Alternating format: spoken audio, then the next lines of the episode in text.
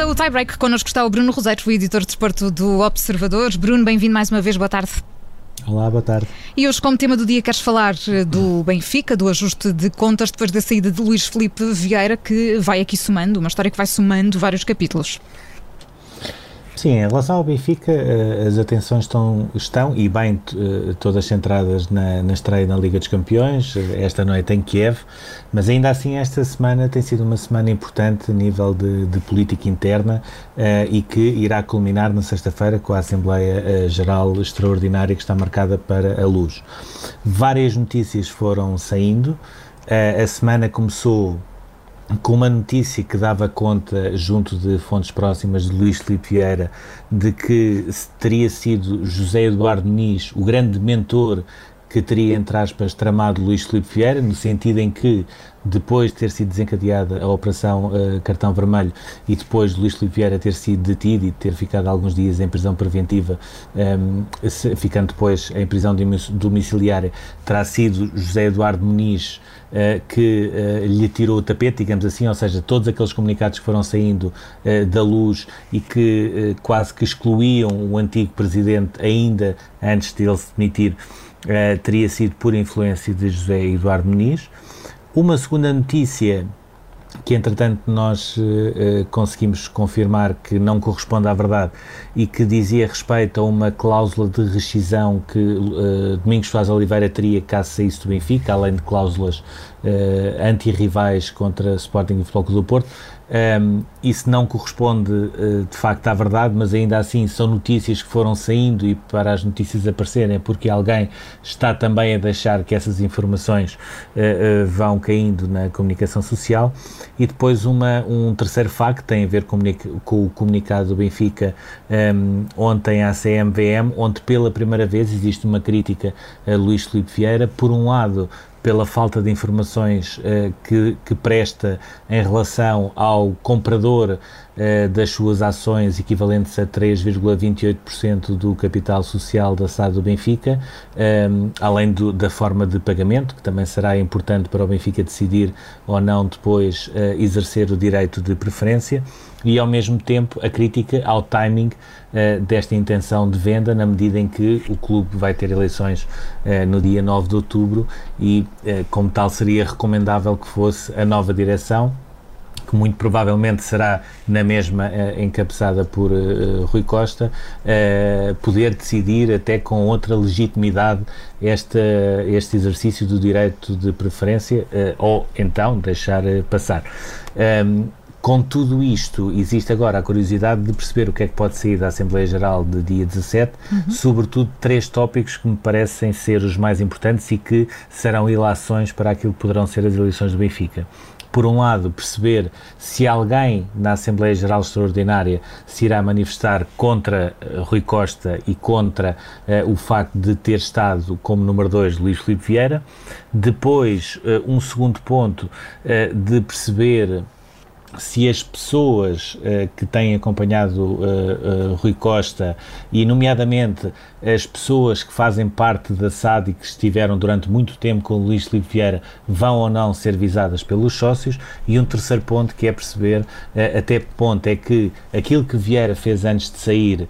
pesa ou não na opinião dos sócios e até que ponto é que existe um impacto da saída de tal forma negativo que tudo isso seja apagado. Portanto, são questões que ficam em aberto para a Assembleia Geral de sexta-feira, com essa certeza de que todas estas notícias começam cada vez mais a apontar para um ajuste de contas e, portanto, o Benfica, enquanto esportivamente vai caminhando de uma forma segura na sua época, pelo menos até agora no campeonato, em termos internos, eu diria que ainda tem muitos, eh, muitos assuntos por resolver e enquanto os mesmos não tiverem resolvidos, eh, não será propriamente bom para a vida cotidiana do clube. Bom, vamos continuar a acompanhar tudo isto. Hoje à noite também vamos acompanhar esse jogo, o Dinamo de Kiev Benfica a partir das 8 da noite temos emissão especial a regar às 7h30 vamos acompanhar, claro, em permanência permanência também em observador.pt. Como número do dia, Bruno, escolhes o 177 e mais um recorde de Ronaldo que, que já está a brilhar, aliás, eh, no jogo na Suíça. Sim, 177 porque foi o primeiro recorde que ele bateu, ou seja, igualou o número de jogos uh, do Iker Casillas na Liga dos Campeões, podia já ser também o 36, que é o número de adversários a, a, quem conseguiu marcar golos na Liga dos Campeões. Neste caso, conseguiu igualar o registro máximo uh, que pertencia a Lionel Messi. Portanto, uh, um jogo de Cristiano Ronaldo é assim, é, é, puxar do caderno, ver quais são os recordes que ele vai batendo e começar a, a assentar. Estamos a falar de alguém que foi o primeiro a chegar às 100 vitórias, primeiro a chegar aos 100 golos, o jogador com mais golos na Liga dos Campeões, já leva 135, uh, o jogador com mais assistências também, 42, uh, o jogador com mais golos marcado numa fase de grupos uh, e numa edição só da Liga dos Campeões, portanto são vários os registros de Ronaldo, Uh, hoje bateu mais dois, o número de jogos de Casilhas e o número de adversários a quem conseguiu marcar, uh, que pertencia a Lionel Messi. Um, como o jogo não acabou, muito provavelmente arrisca-se a bater mais um, apesar de o United estar em inferioridade numérica depois da expulsão do Wan Bissaka, e tudo isto começa num dia uh, que foi mau, digamos assim, inicialmente para o Ronaldo, que no aquecimento acabou por atingir de uma forma inadvertida um, um assistente de recinto esportivo que estava atrás da baliza onde o United estava em aquecimento, uh, sendo que ele próprio fez questão de parar o treino e foi ver como é que estava o Stuart. Não estava propriamente com bom ar, porque não, não deve ser a coisa mais simpática do mundo uh, levar uma bolada de Ronaldo, mas ainda assim tudo acabou pelo melhor uh, e ficou a ação e o gesto de Ronaldo ter parado o seu treino para ir ver as condições desse mesmo Stuart. Portanto, nesta altura já se joga o um minuto 52 desse Young Boys United, neste momento com esse golo de Cristiano Ronaldo a dar vantagem ao Manchester United. Com memória do dia, queres trazer aqui o jogo em que o tiki-taka morreu de vez no futebol europeu, Bruno Rosário. Sim, porque é a reedição do jogo entre Barcelona e Bayern. A última vez que jogaram foi, uh, curiosamente, no Estádio da Luz, nos quartos de final da Liga dos Campeões, em 2020, uh, eh, com esse resultado de surpresa histórico da, da vitória do Bayern por 8-2. Uh, e aquilo que eu mais acho curioso é como as semelhanças entre o Barcelona e o Bayern, desde essa data até hoje, podem ao mesmo tempo também entroncar nas suas principais diferenças. Ou seja, quando nós olhamos para os plantéis uh, de Barcelona e Bayern e vemos as primeiras opções que havia naquela altura, uh, vimos que no Barcelona saíram uh, Vidal, Messi, Suárez, Griezmann, o próprio Nelson Semedo, que foi titular nesse jogo, mas também no caso do Bayern saíram Boateng,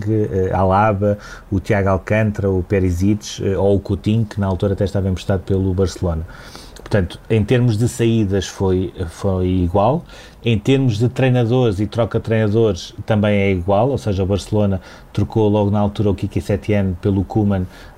o, o Bayern trocou uh, esta temporada o Flick pelo Nagelsmann, uh, sendo que o Hansi Flick foi para, para a seleção até os presidentes mudaram, no caso do Barcelona por obrigatoriedade, porque, eh, porque José Maria Bartomeu eh, pediu admissão e entrou lá à porta depois de eleições, no caso do Bayern porque já estava eh,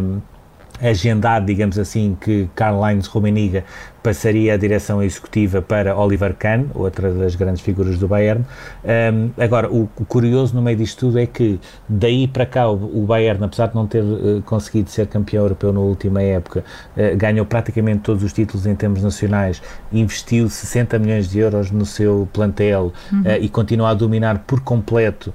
o panorama do futebol alemão, sendo que em termos de, de financeiros é um clube que tem uma organização que propicia é que esteja sempre a dar lucro, ou seja, sempre não tem qualquer problema financeiro e consegue inclusivamente alguns feitos como pagar o estádio 18 anos antes do previsto. Em relação ao Barcelona é tudo ao contrário, ou seja, o Barcelona teve de, de fazer um saldo negativo, de positivo de 50 milhões de euros nas vendas, teve de diminuir ordenado de alguns jogadores, como o Piquet ou o Jordi Alba ou o Busquets, para poder inscrever alguns jogadores na Liga, tem um buraco financeiro, uma dívida de 1,35 mil milhões de euros e, portanto, apesar de todas estas diferenças, existe depois um, ehm, esse, esse ponto uh, que faz uh, uh, toda a diferença em relação à realidade hoje do Barcelona, é que o Barcelona é um clube com história, mas que tem muitas dificuldades no futuro, e o Bayern, por mais que história que tenha, já está a projetar o futuro, e essa é a grande diferença entre os dois. Muito bem, desta forma que terminamos o tie-break de hoje, desta terça-feira, com o editor de desporto, o observador Bruno Rosário. Obrigada, Bruno, até já. Bom trabalho. Obrigado, até já.